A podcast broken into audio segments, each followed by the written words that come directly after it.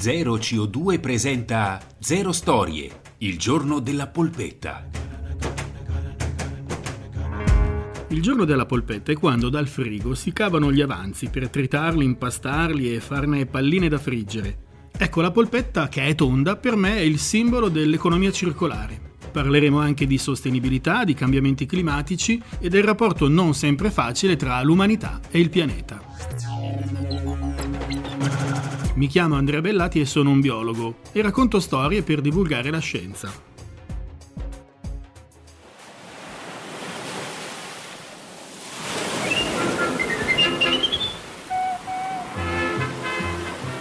C'è un'isola nell'Oceano Pacifico, tra le Hawaii e il Giappone. Un'isola enorme, è grande quanto la Spagna, anzi, secondo alcune stime è molto più grande, quasi quanto gli Stati Uniti. E no, non è la perduta Atlantide, non ha spiagge da sogno, non ha villaggi turistici e nemmeno ciringhiti. È un'isola di pattume galleggiante, di plastica soprattutto, un'immensa isola di plastica. Ha pure un nome, Pacific Trash Vortex, vortice di spazzatura del Pacifico. Perché vortice? Beh, perché si è formata per azione del vortice subtropicale del Nord Pacifico, che è una grande corrente oceanica, cioè uno di quegli enormi movimenti d'acqua che rimescolano continuamente gli oceani. Le correnti da tutto il mondo hanno raccolto la spazzatura di plastica gettata in mare e il vortice l'ha concentrata lì, in pieno oceano. Ci sono immagini orrende, andate a vederle su YouTube. Rifiuti di ogni tipo a perdita d'occhio, bottiglie, barattoli, polistirole, poi imballaggi, ciabatte, bicchierini, reti da pesca, celofan, addirittura giocattoli, spazzolini da denti e poi roba a pezzetti che non ha più un'identità. La Marina Militare degli Stati Uniti stima che l'isola di Pattume pesi 3 milioni di tonnellate. Ma l'isola di plastica è un'esclusiva dell'oceano? No, ce ne sono altre il Mediterraneo è coinvolto da una presenza mass- massiccia di microplastiche. Questa concentrazione è molto alta nella zona tra la Corsica e l'isola d'Elba, dove abbiamo la nostra anzi un'isola di plastica nostrana, tutta italiana, che a differenza di quelle oceaniche, a causa delle correnti mutevoli con le stagioni del nostro Mediterraneo, si disfa e si riforma in base alle stagioni. Ciao, sono Evelina Isola, naturalista e divulgatrice scientifica. Oggi lavoro per Istituto Oikos nell'ufficio Comunicazione, Educazione e Fundraising come Educational Officer. Ma quanta plastica c'è negli oceani? Il Parlamento europeo dice che negli oceani fluttuano 150 milioni di tonnellate di plastica. Una valanga di plastica del peso stimato di 5-12 milioni di tonnellate finisce in mare ogni anno. La plastica in mare colpisce la pesca e il turismo, provocando un danno economico calcolato tra 260 e 695 milioni di euro. Quali sono i danni alla fauna e agli ecosistemi? I rifiuti di plastica feriscono gli animali che possono restare intrappolati nei pezzi più grandi, possono essere ingeriti e uccidere uccelli, mammiferi e pesci. Probabilmente avete visto quelle immagini terribili di uccelli morti con lo stomaco pieno di pezzetti di plastica colorata. Forse non tutti sanno che perdendo 10 carte di caramella dalle nostre tasche inavvertitamente ben 8 finiranno in mare e il 20% della plastica che è in mare proviene da attività marine. Si chiama ghost fishing, uno dei fenomeni che provoca la morte di uccelli, pesci, invertebrati e mammiferi marini, tartarughe, quindi rettili, più diffuso. Pensate che un filo da pesca impiega a deteriorarsi in mare 600 anni e forse anche di più, non lo sappiamo perché 600 anni non sono ancora passati dall'invenzione della plastica. Con le funi delle reti intrappoliamo il 65% degli animali che trovano morte nel nostro mar Mediterraneo.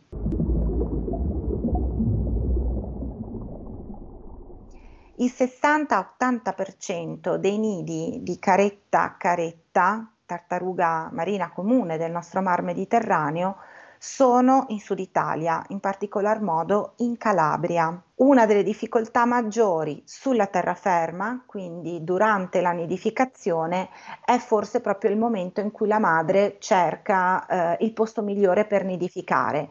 Grossi rifiuti ingombranti e la plastica possono rendere questa scelta più difficile, ma ancora più difficile è il viaggio che i piccolini fanno verso il mare aperto, dove ahimè troveranno molta più plastica di quella che si sono lasciati alle spalle eh, nella spiaggia dove sono nati.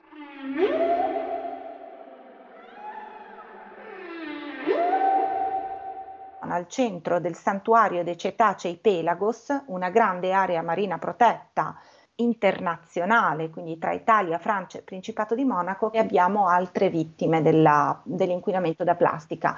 E stiamo parlando ovviamente dei cetacei, quindi eh, delfini e affini e le balene sia a causa delle microplastiche ma anche degli oggetti plastici di maggiori dimensioni questi animali sono ovviamente esposti a pericoli che riguardano eh, la loro, direttamente la loro vita. Possono rimanere intrappolati nelle reti da pesca possono rimanere intrappolati in grossi rifiuti o rimanere bloccati nel nuoto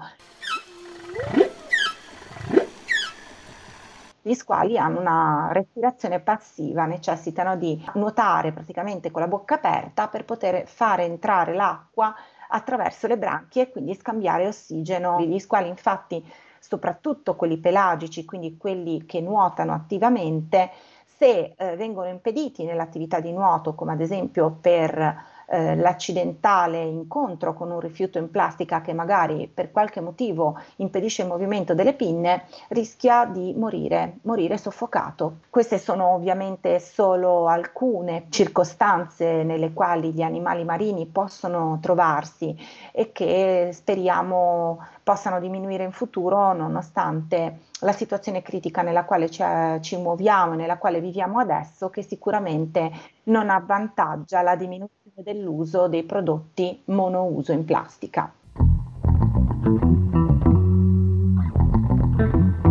Il 49% della plastica in mare deriva da prodotti monouso, imballaggi, bottiglie, posate, bicchieri, mozziconi e i bastoncini per le orecchie. Il 27% è fatto da materiali da pesca, molto pericolosi per la fauna, come reti, lenze e poi le funi. La Commissione europea ha fatto la lista dei 10 rifiuti di plastica che si trovano più di frequente sulle spiagge. Bottiglie e tappi, mozziconi, i cotton fioc, le carte di caramelle, gli assorbenti igienici, i sacchetti, posate e cannucce, i bicchieri, brandelli di palloncini e i bastoncini che reggono appunto i palloncini e infine contenitori per il cibo, tipo quelli dei fast food. Alcuni degli oggetti nella lista saranno presto messi al bando, come i cotton fioc, le posate e le cannucce, i bastoncini dei palloncini. L'impegno generale è ridurre drasticamente l'inquinamento da plastica. La questione è che la plastica non deve arrivare al mare. Secondo una stima della Ellen MacArthur Foundation, un'organizzazione che promuove l'economia circolare, se andiamo avanti così, entro il 2050 il peso delle plastiche presente nei mari sarà superiore a quello complessivo dei pesci. Perché parliamo di plastiche? Quante ce ne sono? Eh, ci sono centinaia di tipi di plastica con caratteristiche e applicazioni diverse. Per esempio il polietilene e la plastica delle bottiglie. Con il PVC si fanno tubi e finestre. Il materiale da imballaggio è fatto di polistirene, con il poliuretano si fanno i materassi e gli isolanti per i muri, con il polipropilene si fanno i contenitori per gli alimenti, le automobili e l'arredamento. Il polipropilene è la plastica più diffusa e ha una storia da raccontare. Giulio Natta era un chimico italiano geniale che firmò oltre 4.000 brevetti. Nel 1963 vinse il premio Nobel per la chimica per aver inventato il polipropilene, meglio conosciuto con il nome commerciale di Moplen. Emo? Emo, emo. Moplen. Il polipropilene è versatile, economico e durevole, caratteristiche che sono state celebrate anche dalle pubblicità del carosello. È leggero, resistente inconfondibile, inconfondibile, Ma signora guardi ben che sia fatta di Moplen. Avete sentito la voce del comico Gino Bramieri, ma signora badi ben che sia fatto di Moplen. Così recitava la pubblicità. La plastica era il futuro, e lo era davvero. Il Moplen costava poco e si usava per fabbricare gran parte degli oggetti di uso comune. Entrò in ogni casa, utensili per la cucina, per l'igiene e poi arredamento, giocattoli, abbigliamento, imballaggi, un sacco di plastica. Emo, emo, emo.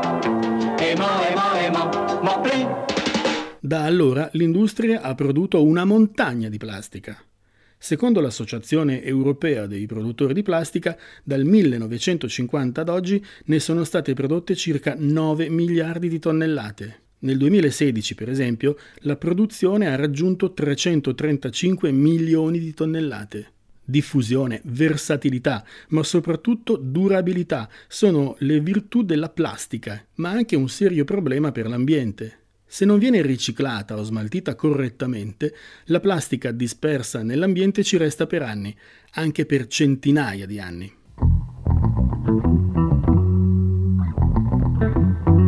Ok, va bene. Comunque prima o poi sta plastica si decompone, no? Cioè, è vero che ci metterà i suoi anni, però... E no, perché la plastica non si decompone, ma si sbriciola. L'azione dei raggi ultravioletti del sole, dell'abrasione, della pioggia e del vento sminuzza la plastica in pezzetti sempre più piccoli, le cosiddette microplastiche. Un vero flagello per la salute dell'ambiente e anche per la nostra. Nel mare le microplastiche entrano nella catena alimentare perché pesci, molluschi e crostacei le scambiano per il plankton e se le mangiano. E dal mare la microplastica entra nelle nostre cucine.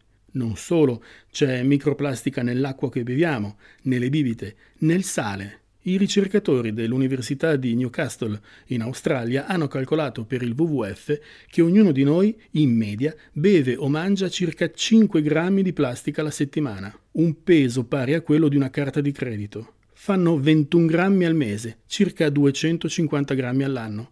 250 grammi è l'equivalente di 6 bottiglie di plastica.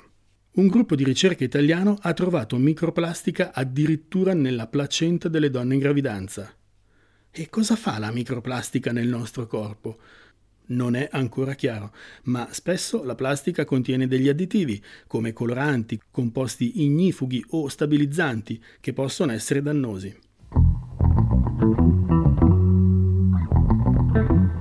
Qual è lo stato di salute degli oceani? L'oceano è la linfa vitale del nostro pianeta. Attraverso ogni respiro che facciamo, ogni sorso d'acqua che beviamo, ovunque siamo, in qualche modo siamo legati al mare perché ci dà più del 50% dell'ossigeno che respiriamo, assorbe anidride carbonica ed è una fonte importantissima di cibo, reddito ed energia per miliardi di persone su questo pianeta. Il problema è che l'abbiamo sempre considerato tanto vasto da renderlo infinito nella capacità di soddisfare i nostri bisogni ed immune all'azione umana. Sono Maria Sole Bianco, mi occupo di conservazione dell'ambiente marino, sono presidente di World Rise, il mare è la mia più grande passione e la sua salvaguardia è il mio lavoro. La salute degli oceani è anche la nostra. Ci sono varie problematiche che in questo momento affliggono l'oceano e minacciano la sua, la sua salute, a cominciare dai cambiamenti climatici. È giusto sottolineare che eh, dalla rivoluzione industriale ad oggi l'oceano è stato il nostro miglior alleato nella lotta ai cambiamenti climatici. Eh, basti pensare che ha assorbito quasi il 93% del calore in eccesso trattenuto in atmosfera dai gas serra. Se l'oceano non ci avesse fatto questo servizio, la, nostra, la temperatura del nostro pianeta adesso sarebbe di, in media di 36 gradi superiore. Però questo naturalmente ha delle conseguenze. Questo calore in eccesso è andato ad alzare la temperatura delle acque fino a una profondità superiore ai 2000 metri. Qualche grado in più della temperatura delle acque eh, dà vita al fenomeno del coral bleaching, lo sbiancamento dei coralli. Se lo stress non passa, i coralli muoiono. Dall'inizio del secolo a oggi abbiamo già perso il 50% delle barriere coralline e le predizioni purtroppo ci dicono che se andiamo avanti così, eh, entro la fine del secolo perderemo completamente questo ecosistema. Le barriere coralline supportano il 25% delle specie marine a livello globale, quindi praticamente una specie su quattro deve la sua esistenza alle barriere coralline.